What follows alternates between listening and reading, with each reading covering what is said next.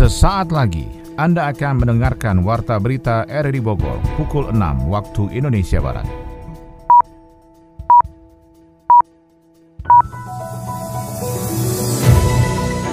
Selamat pagi, salam jumpa. Kami hadir kembali dalam Warta Berita edisi hari ini, Sabtu 25 Februari 2023. Informasi ini juga turut disiarkan melalui audio streaming lewat RRD Play dan juga disiarkan lewat Radio Tegak Beriman Kabupaten Bogor, Jawa Barat dan Anda bisa akses di Spotify RRD Bogor.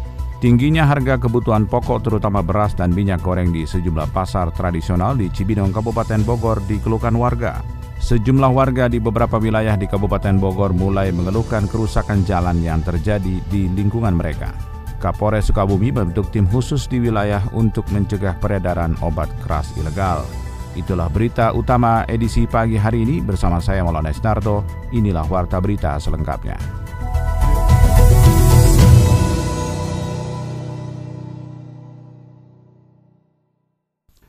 Tingginya harga kebutuhan pokok terutama beras dan minyak goreng di sejumlah pasar tradisional di Cibinong, Kabupaten Bogor dikeluhkan warga. Yofri Haryadi melaporkan.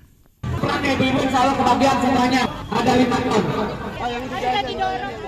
Tingginya harga kebutuhan pokok di sejumlah pasar tradisional di Cibinong, Kabupaten Bogor dikeluhkan warga. Dari hasil survei yang ke sejumlah pasar tradisional terjadi kenaikan harga kebutuhan terutama beras dan minyak goreng. Harga beras di pasar Cibinong rata-rata tidak ada pedagang yang menjual beras di bawah Rp10.000. Kualitas beras yang dijual Rp11.000 per liter di pasar Cibinong dinilai kurang baik oleh masyarakat. Untuk menjaga kestabilan harga beras dan minyak goreng terlebih memasuki bulan Ramadan 1448 Hijriah nanti, pemerintah Kabupaten Bogor membuka bazar di Kelurahan Karadenan, Kecamatan Cibinong, Bogor.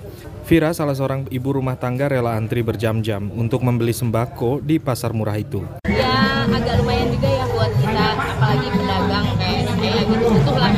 Alhamdulillah, mudah-mudahan sih sering. Sekarang sih yang 11 ribu udah kurang bagus, uh, 45 ribu. Ratusan warga berebut membeli beras yang dijual dalam kemasan 5 kg seharga Rp45.000 serta minyak goreng yang dijual Rp14.000 per liter dalam kemasan 2 literan. Terselenggaranya pasar murah di Karadenan itu pun terbantu oleh distributor besar sembako beras dan minyak goreng minyak kita. PLT Bupati Bogor Iwan Setiawan menambahkan kegiatan serupa akan kembali dilakukan di desa maupun kelurahan di Kabupaten Bogor. Ini adalah lanjutan yang kemarin kami sudah ke Pasar Cibinong ya yang melihat bagaimana merangkak naiknya beberapa bahan pokok, salah satunya adalah beras, ya, terus minyak goreng. Kedua yang memang uh, kami melaksanakan operasi pasar kerjasama dengan distributor ya kemarin kami tracking juga distributor yang kemarin kami perintahkan ke Musdagir itu di Bogor ini ada tiga yang besar. Dan kami undang ke sini untuk ikut berpartisipasi di dalam bazar uh, harus sesuai dengan HET yang ditetapkan yaitu minyak kita ini harganya uh, 14.000 dan hari ini kita ingin kembalikan.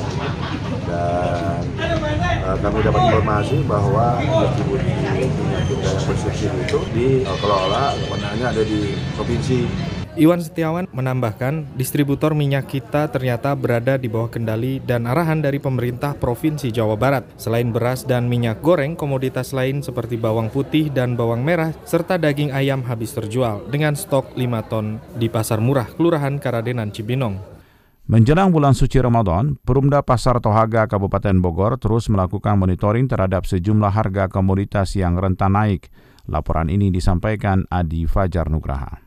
Menjelang bulan suci Ramadan, Perumda Pasar Tohaga Kabupaten Bogor terus melakukan monitoring terhadap sejumlah harga komoditas yang rentan naik. Setelah beberapa minggu terakhir masyarakat dihadapkan dengan harga beras yang naik, minyak kita yang langka di pasaran dan beberapa komoditas pangan lain yang naik, kini kondisi di pasar mulai berangsur stabil. Dijelaskan Humas Perumda Pasar Tohaga, Devi Imanullah, Devi Imanullah bahwa harga beras yang sempat merangkak naik diakibatkan faktor cuaca yang membuat petani banyak gagal panen. Sementara untuk telur saat ini harganya sudah menurun dari sebelumnya yang sempat menyentuh angka Rp30.000 per kilogram. Komoditas lainnya seperti bawang, cabai, cenderung stabil dan tidak ada kenaikan yang signifikan. Devi mengungkapkan seluruh stok pangan di pasaran masih aman untuk menghadapi bulan puasa pada akhir Maret mendatang. Kalau stok aman di pasar-pasar rakyat di seluruh Kabupaten Bogor untuk beras dan minyak masih aman. Untuk telur sekarang sudah mulai turun ya, masih di angka 25 sampai 27 ribu per kilonya. sempat menjadi tren juga sampai di tembus di angka 30 ribu lebih, sekarang sudah mulai berangsur turun. Okay. Karena beberapa komoditi kan adanya momen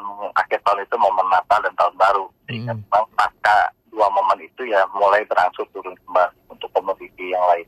Pihaknya lanjut Devi akan terus berkoordinasi dengan pemerintah Kabupaten Bogor untuk melakukan pemantauan rutin harga komoditas pangan. Jika ada kenaikan harga komoditas yang dirasakan masyarakat, Perumda Pasar Tohaga siap berkolaborasi dengan pemerintah menggelar operasi pasar murah untuk menjaga daya beli masyarakat. Dengan terjadinya beberapa komoditi yang mengalami kenaikan, kita masih terus berkoordinasi, memantau terus dulu untuk di lapangannya seperti apa. Jika memang harga terus merangkak naik, kemungkinan sih mungkin ada opsi melakukan operasi pasar. Mungkin nanti akan berkoordinasi terus dengan pemerintah daerah Kabupaten Bogor, khususnya dengan Dinas Perdagangan dan Dinas Ketahanan Pangan. Menjelang bulan puasa, kebutuhan pokok masyarakat biasanya meningkat yang kerap membuat harganya melonjak. Pemerintah Kabupaten Bogor akan melakukan intervensi bekerjasama dengan aparat kewilayahan untuk menjaga stabilitas harga kebutuhan pokok di pasaran. Sejumlah warga di beberapa wilayah Kabupaten Bogor mulai mengeluhkan kerusakan jalan yang terjadi di lingkungan mereka. Yofri Haryadi melaporkan.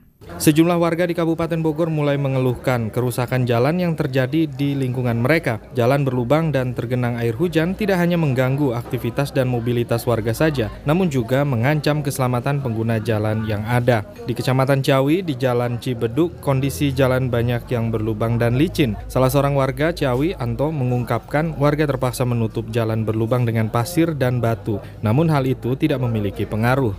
Jalan-jalan Cibeduk dari Cepili sampai Citapen. Titik-titiknya itu di Cibeduk Jembatan, satu itu yang paling parah. Sampai kalau hujan begini, apa tergenang genangannya tinggi banget. Nggak ada pilihan jalannya gitu. PT udah bilang atau PT udah udah tahu. Saya udah japri ke Kayanto.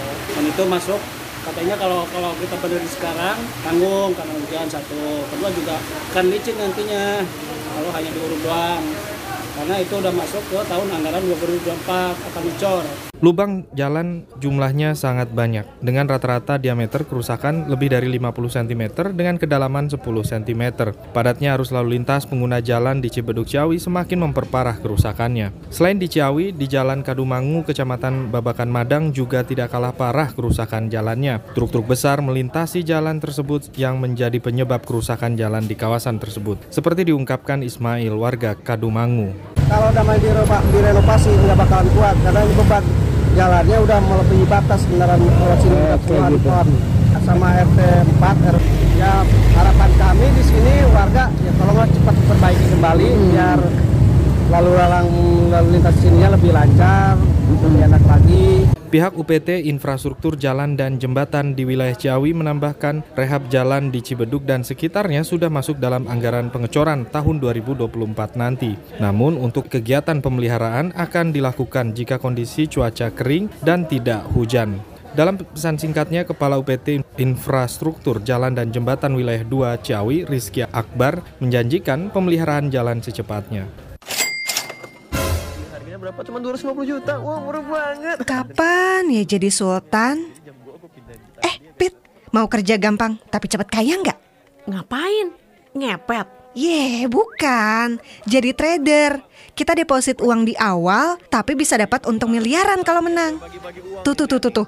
Lihat deh, dia ini trader. Sekarang udah jadi afiliator. Umur 25 udah bisa hidup mewah. Aduh, flexing doang itu mah. Supaya banyak yang gabung. Padahal nih ya, sistemnya gak akan ada yang menang. Malah nanti uangnya masuk ke kantong si afiliator. Kan rugi di kita. Masa sih?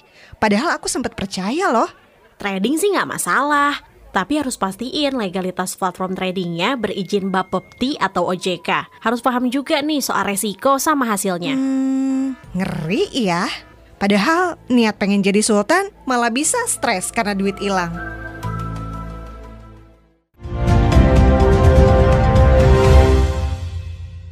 Kita beralih ke informasi dari Sukabumi tentang Kapolres Sukabumi membentuk tim khusus di wilayah untuk mencegah peredaran obat keras ilegal. Kita ikuti laporannya bersama Adi Fajar Nugraha.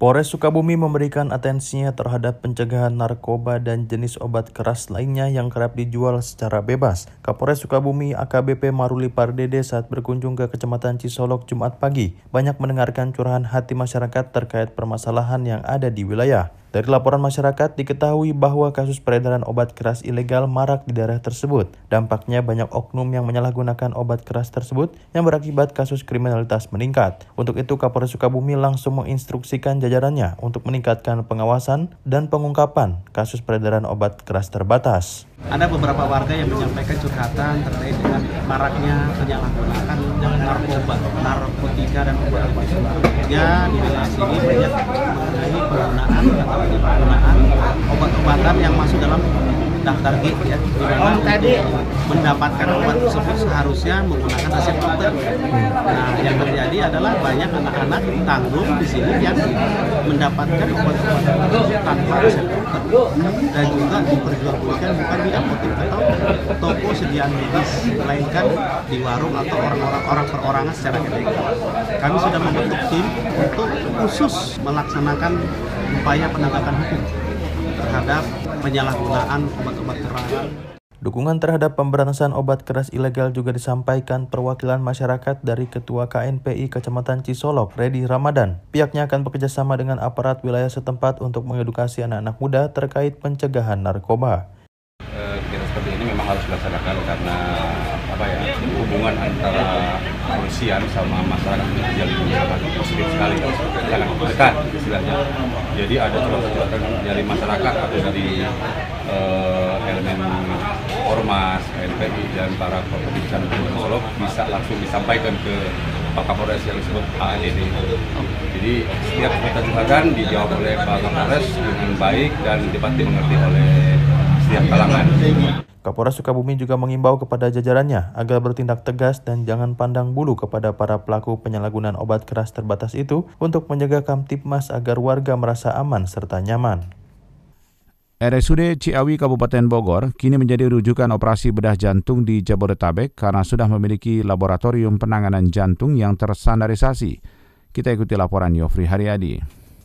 RSUD Ciawi Kabupaten Bogor kini menjadi rujukan operasi bedah jantung di Jabodetabek karena sudah memiliki cut lab penanganan jantung yang terstandarisasi. Ditambah bergabungnya dokter bedah jantung dari Rumah Sakit Harapan Kita Jakarta, Dr. Sunaria, ke RSUD Ciawi Bogor. Hal tersebut disampaikan PLT Bupati Bogor Iwan Setiawan saat kunjungan kerjanya di RSUD Ciawi Bogor Jumat pagi. Dijelaskan Iwan Setiawan, penanganan bedah jantung yang ditanggung BPJS itu pun juga dilengkapi dengan ruang VIP khusus sebagai pilihan untuk pasien yang mendapat tindakan medis di RSUD Ciawi. Bahkan selama 2017 hingga 2023 ini sudah ada 620 pasien jantung yang dirawat di RSUD Ciawi Bogor. Ini peresmian uh, ruangan cat lab itu ruangan penanganan jantung ya. Sebagai dokter spesialis jantung alhamdulillah di Kabupaten Bogor Rumah Sakit Ciawi ini ada dokter spesialis jantung yang yang berkualitas lah. Ini apa dokter Suryana ya? Sunaria. Sunaria, beliau ini adalah mentornya ahlinya di Rumah Sakit Jantung Harapan kita. Jadi Rumah Sakit Ciawi ini menurut saya bergaransi ya. Beliau tadi menyampaikan bergaransi sertifikat apa qualified dari kualitas dokter terbedah jantung Ciawi itu sudah setingkat Rumah Sakit Jantung Harapan kita. Dalam kesempatan yang sama, Direktur RSUD Ciawi Dr. Fusia Mediawati menambahkan dengan ditambahnya 9 kamar rawat inap VIP serta 200 kamar kelas 1 hingga 3, masyarakat mendapatkan pilihan untuk dilayani. Pengguna BPJS juga dimungkinkan untuk top up mendapat perawatan di kelas VIP. Jumlah tempat tidur kita kan 200-an ya, ditambah dengan adanya tambahan 9 tempat tidur ya, jadi lebih uh, dari itu. Kalau kita lihat, kita lebih fokus kepada ruangan VIP. Sebelum adanya ruangan Camellia ini kita hanya punya tiga, tiga ruangan VIP di Anyelia. Selama ini pengguna BPJS mendapat pelayanan kesehatan tertinggi yakni berada di kelas 1. Sebelum beroperasinya ruang Camellia, khususnya untuk kelas VIP, pelayanan VIP di RSUD Ciawi hanya tiga kamar saja, berada di lantai 4 menyatu dengan ruang rawat inap kelas 1. KPU menghimbau panitia pendaftaran pemilih Pantarlih dalam menjalankan tugasnya tetap waspada, terutama saat cuaca ekstrim. Kita ikuti laporan Sony Agung Saputra. Pantarli dalam menjalankan tugas mencocokkan dan penelitian data pemilu 2024 haruslah berhati-hati karena saat ini cuaca ekstrim terjadi di berbagai wilayah, kota, dan Kabupaten Bogor. Luas wilayah Bogor yang terbentang dari ujung barat hingga ujung timur menuntut adanya kewaspadaan dari Pantarli dalam menjalankan tugas. Anggota Komisioner KPU Kabupaten Bogor Heri Setiawan menghimbau agar Pantarli bisa menjalankan tugas dengan hati-hati terlebih saat mendata, mencocokkan, dan penelitian coklat pada wilayah rawan bencana kita dalam beberapa kejadian ada pantarlih yang mengalami kecelakaan kerja saat pencocokan dan penelitian sehingga pihaknya melakukan penanganan secara medis. Dalam peraturan sudah ada ketentuan jika pantarlih mendapatkan kecelakaan kerja maka bisa di cover oleh asuransi sehingga bisa menjadi ketenangan saat menjalankan tugas. Tantangan kinerja pantarlih saat ini seperti pada umumnya ya karena cuaca hujan sehingga beberapa pantarlih yang dalam menjalankan tugasnya itu mengalami kecelakaan, ada yang tertimpa pohon, kemudian ada yang jatuh gitu. Namun dalam aturan KPU hari ini, para badan ad hoc itu mendapatkan uh, santunan diatur dalam PKPU 59 tahun 2023. Dengan begitu rekan-rekan Pantali dapat mengurus ya eh, administrasi kelengkapannya termasuk kronologis peristiwa kejadian kecelakaan tersebut dan nanti disampaikan ke KPU sehingga KPU nanti bisa memberikan santunan dengan nilai kadar masing-masing yang sudah ditentukan dalam PKPU 59 tahun 2023. Selain itu, untuk kinerja Pantarlih terkait dengan data coklit Sementara itu, Ketua KPU Kota Bogor, Samsudin juga mengingatkan kepada PPS dan PPK tetap memperhatikan faktor keselamatan saat menjalankan tugas. Pihaknya memperbolehkan Pantarli untuk berhenti beroperasi saat cuaca ekstrim melanda karena faktor keselamatan menjadi yang terpenting. Progres coklit hingga hari Jumat, eh, Alhamdulillah untuk di Kota Bogor progresnya sudah di atas 50%. Alhamdulillah para Pantarli dapat melaksanakan tugas dan pekerjaannya dengan eh, lancar. Kalaupun ada kendala, insya Allah eh, tidak terlalu menjadi permasalahan. Berikutnya beberapa kendala yang dihadapi oleh para pantarlih kami yang pertama adalah tentu saja kendala cuaca gitu ya. Apalagi kalau hujannya besar dan deras, tentunya para pantarlih kami tidak kami minta dan tidak kami anjurkan untuk uh, melakukan uh, coklit begitu.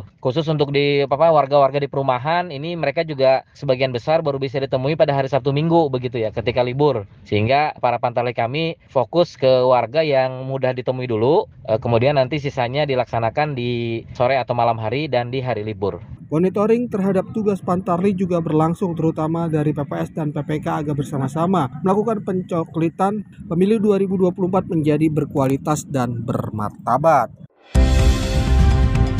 Anda tengah mendengarkan Warta Berita RRI Bogor. Dari dunia ekonomi, sektor keuangan Indonesia masih penuh tantangan ke depan seperti tingginya suku bunga, Berdasarkan data Survei Angkatan Kerja Nasional, jumlah Angkatan Kerja Indonesia mencapai 143 juta orang per Agustus 2022. Rangkuman info ekonomi ini akan disampaikan Adi Fajar Nugraha. Sektor keuangan di Indonesia masih penuh tantangan ke depannya. Ketua Dewan Komisioner Otoritas Jasa Keuangan OJK, Mahendra Siregar mengatakan kondisi ini juga terjadi pada tataran global. Salah satu tantangan yang harus dihadapi adalah risiko tingginya suku bunga. Bank sentral di berbagai negara terus menaikkan suku bunga untuk melawan inflasi yang semakin tinggi. Bunga yang tinggi akan berdampak pada suku bunga di perbankan baik dana pihak ketiga maupun suku bunga kredit. Menurut Mahendra, kondisi ini harus mampu diantisipasi dengan baik. OJK bersinergi kuat dengan pemerintah, Kementerian Keuangan, BI, dan LPS mencermati langkah untuk menjaga ketahanan dan stabilitas sektor dan sistem keuangan yang ada.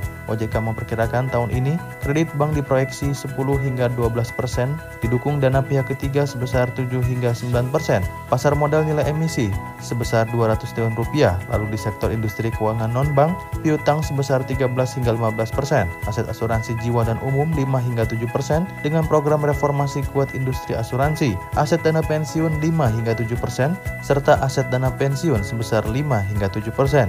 Ia mengungkapkan saat ini pemulihan ekonomi Indonesia masih cukup kuat yaitu 5,3 persen pada tahun 2022. Mahendra mengatakan pertumbuhan ini memberikan kepercayaan diri memasuki tahun 2023 untuk menjaga momentum yang baik.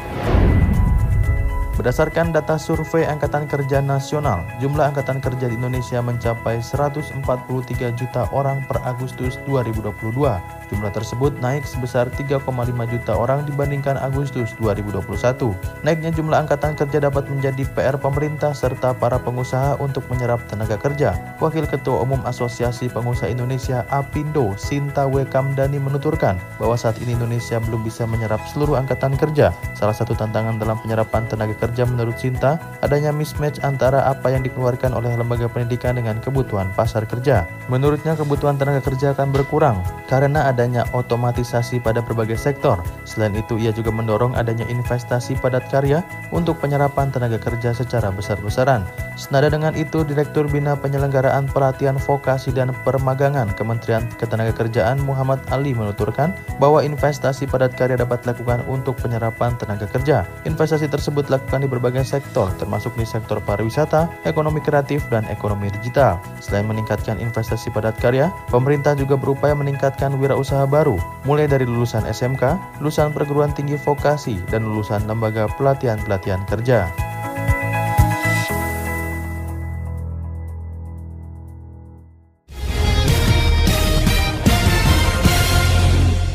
Dari dunia olahraga, pengurus Federasi Panjat Tebing Indonesia FPTI Kabupaten Bogor fokus mencari generasi penerus tidak hanya atlet namun juga bagi pelatih. PBSI tidak mengikutsertakan skuad Cipayung pada ajang Jerman Open 2023 karena ingin langsung fokus ke All England 2023.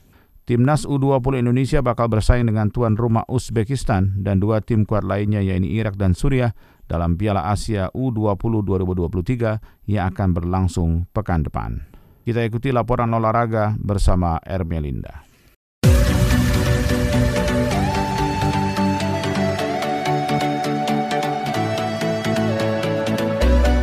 Pengurus Federasi Panjat Tebing Indonesia FPTI Kabupaten Bogor sukses menggelar Liga Panjat Tebing antar klub season 1 tahun 2023 yang berlangsung di Wall Climbing Pekansari Cibinong pada hari Sabtu 19 Februari 2023 lalu. Kini FPTI besutan Prian Turangga dan kawan-kawan fokus merancang program pelatihan pelatih panjat tebing se-Kabupaten Bogor pada tahun 2023 ini. Apalagi pelatihan bagi para pelatih tersebut sangatlah penting dilakukan sebagai upaya meningkatkan SDM bagi pelatih-pelatih panjat tebing yang ada di Kabupaten Kabupaten Bogor. Iip Syaukani, Bidang Binpres FPTI Kabupaten Bogor menjelaskan program tahun 2023 ini memang akan lebih fokus mencari generasi penerus FPTI Kabupaten Bogor. Tidak hanya bagi atlet namun juga bagi pelatih. FPTI Kabupaten Bogor menurut Iip akan melakukan program tersebut melalui klub-klub yang ada di Kabupaten Bogor karena akan lebih mudah dijangkau dan memudahkan dalam melakukan estafet kepengurusan FPTI Kabupaten Bogor. Hal ini juga dilakukan agar ke depannya sumber daya FPTI Kabupaten Bogor bisa terus maju dan berprestasi investasi. Jadi buat kami khusus yang 2023 ini dan kebetulan kami kan kepengurusan baru baru sekarang periode baru kita 2022 2026. Jadi kita udah format yang disampaikan, format liga itu bagian dari perubahan secara fundamental buat kami. Kenapa? Kami selama ini membuat event hanya sirkuit, serinya pun peserta itu personal. Jadi khusus tahun sekarang kita keep semuanya, semua peserta harus daftar menjadi anggota klub. Pertama, satu pemberdayaan organisasi buat klub itu sendiri. Yang kedua, klub juga harus mulai punya punya standar bagaimana dia melakukan pembinaan dan bagaimana dia mencetak atlet dan bagaimana mereka punya pemikiran berkontribusi dari klub buat tim Kabupaten Bogor pada event baik itu level regional sampai dengan nasional. Apalagi menurut IIP saat ini di FPTI Kabupaten Bogor sudah ada 15 klub panjat tebing yang sudah fokus melakukan pembinaan kepada talenta-talenta atlet panjat tebing masa depan Kabupaten Bogor. Iip juga menjelaskan selain dihadiri para pelatih dari 12 klub anggota FPTI Kabupaten Bogor, kegiatan pelatihan ini juga akan mengundang para guru olahraga di Kabupaten Bogor, ketua klub, manajer, dan juga ofisial klub panjat tebing anggota FPTI Kabupaten Bogor. Sementara itu pelatih FPTI Kabupaten Bogor Fahri mengatakan keberadaan klub-klub panjat tebing di Kabupaten Bogor sangat membantu dalam pencarian atlet binaan baru FPTI Kabupaten Bogor. Ke depannya Fahri berharap tidak hanya program pembinaan atlet berprestasi saja namun secara keorganisasian FPTI Kabupaten Bogor pun mampu menjadi penerus program pembinaan FPTI dalam mencetak atlet yang handal. Antusiasnya mungkin nanti eh, masing-masing klub mereka akan membangun uh, organisasinya, hmm. membangun uh, sumber daya atletnya. Yeah. Gitu. Jadi mereka juga mempersiapkan. Mungkin selama ini kan kalau sirkuit itu hanya uh, siapa pun bisa ikut, hmm. kemudian entah itu sekolah ataupun freelance juga bisa ikut. Di situ mungkin tidak ada organisasi yang berjalan, hmm. gitu. Ya. Dan untuk iya, ya untuk uh, apa namanya menambah semangat ya. para klub juga. Uh, bisa mengatur lah gitu. Iya. Jadi mengatur manajemen klub seperti apa gitu. Hmm. Tidak menutup kemungkinan juga nanti uh, perwakilan dari klub ini bisa mewakili Kabupaten, uh, Kabupaten Bogor untuk Betul. menjadi manajer atau menjadi ofisial. Pengurusnya organisasi. Hmm. Hmm. Okay. Jadi ada regenerasi bukan hanya di atlet tapi di pengurusnya Pengurus juga, juga ya? di manajer dan ofisial. Hmm. Sebelumnya FPTI Kabupaten Bogor menggelar Liga Panjat Tebing Seri 1 yang digulirkan oleh FPTI Kabupaten Bogor untuk melihat dan mencari climber-climber yang andal yang siap membela FPTI Kabupaten Bogor pada kejuaraan daerah Kejurda, Pekan Olahraga Pelajar Daerah Popda, dan merebut juara umum cabang panjat tebing pada Pekan Olahraga Provinsi Porprov Jabar 2026 di Kota Bogor serta event-event resmi lainnya. Kepala Bidang Pembinaan dan Prestasi Kabit Binpres PBSI Rioni Mainaki membeberkan alasan skuad Cipayung tidak diikutkan di ajang Jerman Open 2023. Ia menjelaskan bahwa absennya para pemain PBSI di turnamen Super 300 tersebut karena ingin langsung fokus di All England 2023. Seperti diketahui, Jerman Open 2023 merupakan turnamen BWF Tour Eropa pertama pada tahun ini yang berlangsung dari tanggal 7 hingga 12 Maret 2023 atau satu pekan sebelum gelaran All England 2023. 사람 Jika berkaca pada beberapa tahun ke belakang, ajang Jerman Open pun kerap digunakan para pemain Indonesia untuk pemanasan sebelum tampil di All England. Namun pada tahun ini PBSI memutuskan untuk absen dari turnamen Jerman Open tersebut. Rioni pun menjelaskan bahwa timnya ingin langsung fokus pada All England dan setelah itu melanjutkan ketiga turnamen Eropa beruntun berikutnya yakni Swiss Open, Spanyol Masters, dan juga Orleans Master. Selain itu, ia juga ingin menjaga kondisi kesehatan para pemain agar fisik mereka juga tetap terjaga saat tampil di All England. Rioni pun menegaskan ini merupakan merupakan keputusan bersama dari para pelatih di masing-masing sektor yang sepakat untuk langsung fokus ke All England berlevel Super 1000. Meski begitu pada turnamen Jerman Open 2023 Indonesia masih memiliki dua wakil non pelatnas. Mereka adalah ganda campuran Dejan Ferdinand Syah, Gloria Emmanuel dan juga Praven Jordan melatih Daiva Oktavianti. Sementara pada ajang All England 2023 Indonesia terbilang akan tampil dengan kekuatan penuh. Namun ada juga beberapa pemain yang akan absen seperti ganda putri Febriana Dwi Puji, Amalia Cahaya Pratiwi dan juga Lani Triamayasari dan Ripka Sugiarto.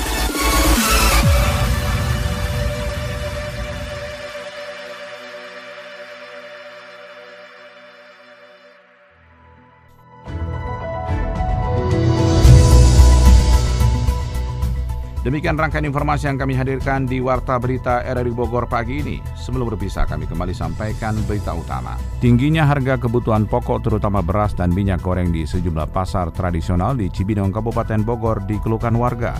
Sejumlah warga di beberapa wilayah di Kabupaten Bogor mulai mengeluhkan kerusakan jalan yang terjadi di lingkungan mereka. Kapolres Sukabumi membentuk tim khusus di wilayah untuk mencegah peredaran obat keras ilegal. Saya Molanes Narto bersama tim bertugas pada hari ini mengucapkan terima kasih atas perhatian Anda. Selamat pagi dan sampai jumpa.